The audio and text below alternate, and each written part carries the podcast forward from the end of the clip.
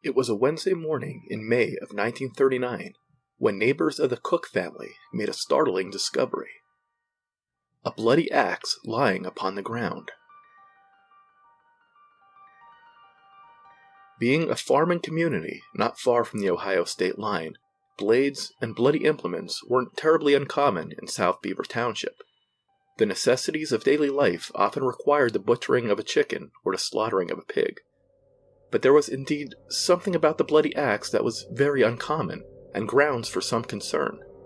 There was hair stuck to the blade, and the hair appeared to be human.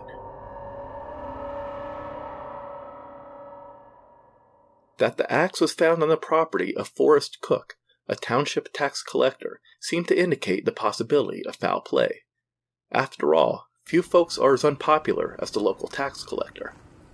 The neighbors, Walter Gratz, Edward Younginger, John Nolson, Robert Davis, and Ted Young, got into their car and drove back to Blackhawk to call the police.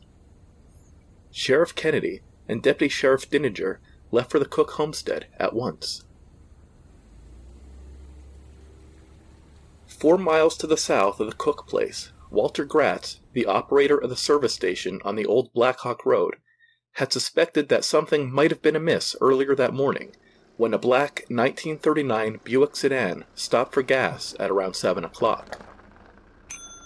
It was Forrest Cook's car, and Gratz knew Mr. Cook quite well, but the driver was Forrest's teenage son, Paul. When Gratz noticed that Paul was acting strangely, the teenager said that $800 was missing from the Cook home and that his parents and sister had disappeared. The boy believed that they might have gone to the World's Fair in New York, for they had left their son $50 and a note saying that they'd be back in a few days. Gratz, who found the story rather fishy, promptly gathered up some neighbors and drove out to the Cook place to investigate, but were prevented from entering by the family's dogs, barking ferociously in the yard. Within the hour, troopers from the Butler Barracks of the state police would be inside the home, counting the dead. Just like the concerned neighbors and Sheriff Kennedy and his deputy, Sergeant Frank Milligan and Private Jacob Hanachek had also been prevented from entering the property by the growling of the two hunting dogs in the backyard. These were Paul's foxhounds, Towser and Old Sam, which had been given to him by his father when the boy was just three years of age. As the lawmen drew closer, they realized that old Sam wasn't much of a threat. He was toothless and nearly blind.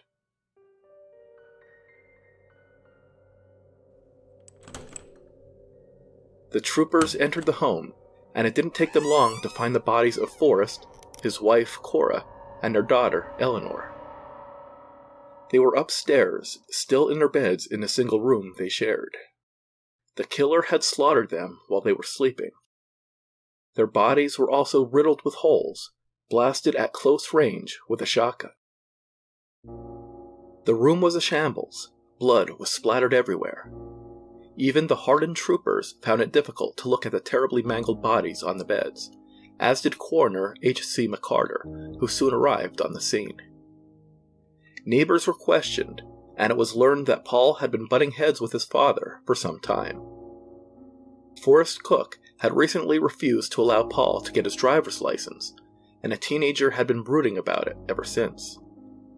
But even more damning was the fact that Paul's empty bed was right next to that of his 25 year old sister, Eleanor. Their beds were tucked behind the chimney, which divided their side of the bedroom from that of their parents. How had Paul alone managed to avoid the killer? Sergeant Milligan of the state police had no choice but to believe that Paul had been the one who had wielded the axe.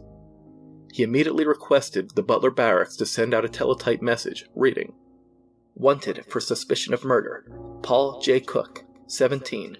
Looks older, 5 feet 8 inches, 160 pounds, stocky build, dark hair, brown eyes, dark complexion. Driving Buick sedan, color, black, 1939 model, no operator's license, believed owned by the victim, his father.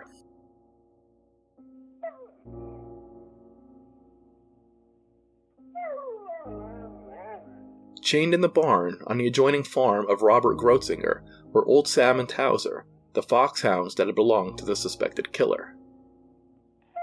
For days after the murders, old Sam howled mournfully in the neighbor's barn.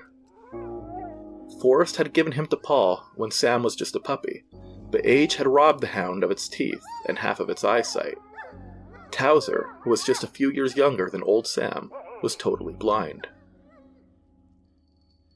I was there that morning 11 years ago when Forrest gave Sam to the kid, recalled Grotzinger when he spoke to a reporter from the Pittsburgh Post Gazette. He stopped to look over toward the Cook farm, now crawling with newspapermen and curiosity seekers. I was over there this morning, too. Well, they're all gone now. All but Paul, and I guess he won't be coming back. I guess it's up to me to put old Sam and Towser out of the way.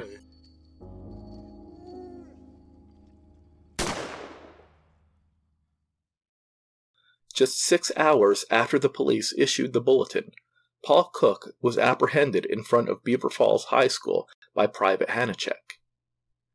The teenager was in his father's car with his friends, talking about their hot dates for the evening. He was taken back to the scene of the crime and made to look upon the gruesome carnage that he had wrought. There was just a trace of tears as he stood and looked down at his mother, but that was all, stated Sergeant Milligan. Paul expressed no emotion whatsoever when he looked at the mutilated body of his father.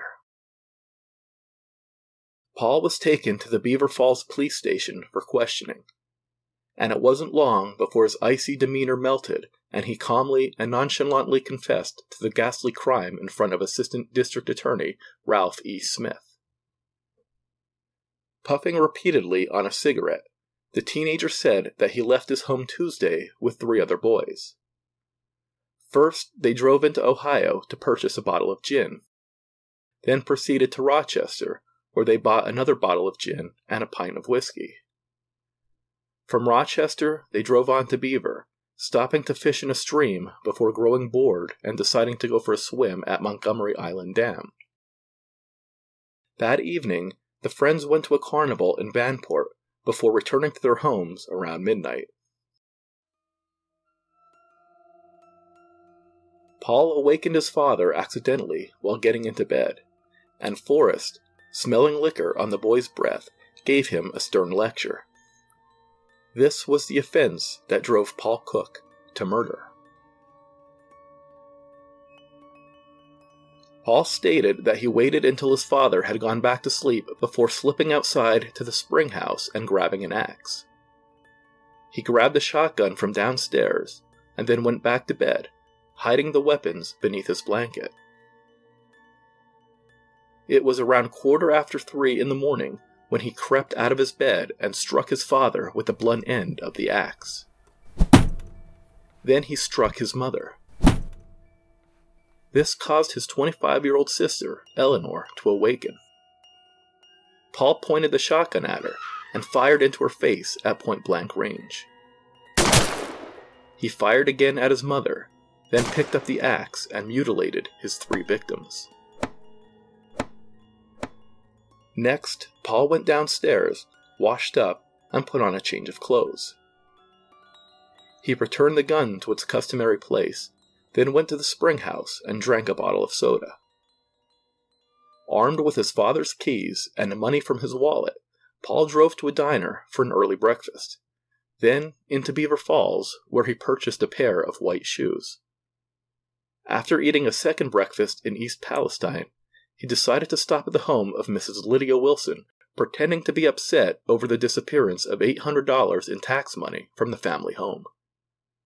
This was the same cover story he would later tell to Walter Gratz at the service station in Blackhawk.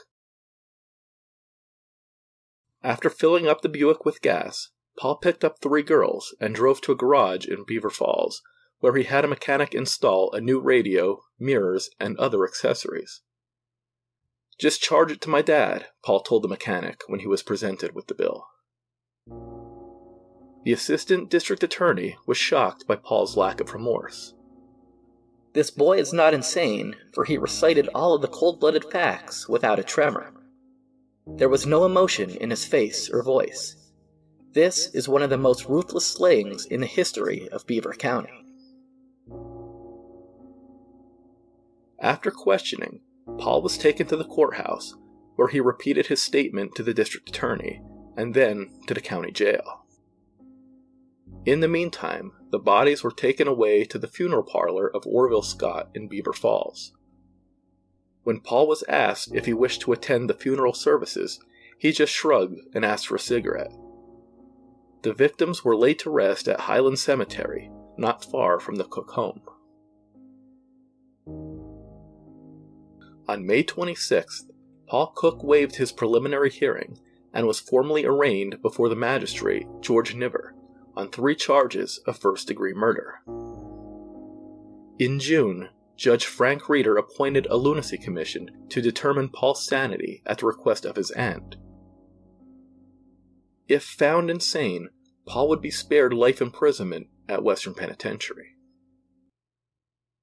Wearing the white shoes he had purchased on the morning he had slaughtered his parents and his sister, with the money he had stolen from the taxpayers of South Beaver Township, 17 year old Paul Cook stood before Judge Reeder and learned his fate. On September 6th, the Lunacy Commission determined that the teenager was legally insane. But Judge Reeder issued a stark reminder to the youth, just in case he thought that he'd gotten off easy. Should Paul ever regain his sanity, he would be required to stand trial for murder. That day finally came in September of 1963. After being an inmate at Farview State Hospital for 24 years, Paul Cook, now 41 years of age, was pronounced sane and ordered to stand trial. At the hearing, Assistant District Attorney Joseph S. Walko told the jury that the only fair verdict would be not guilty by reason of insanity. Dr. John Shovlin, superintendent at Farview, testified that Cook suffered from a persecution complex, which had afflicted him since his early teens. According to Dr. Shovlin, Cook had no awareness of what he had done for seven years he wasn't able to face reality until 1946 and didn't make a full recovery until 1957. Dr. Shovlin insisted that Cook no longer presented a danger to himself or others. After deliberating for 95 minutes, the jury rendered a verdict of not guilty. Paul Cook, who slaughtered his father, mother, and sister with a hatchet, was released from custody and he moved to East Palestine, Ohio, a free man.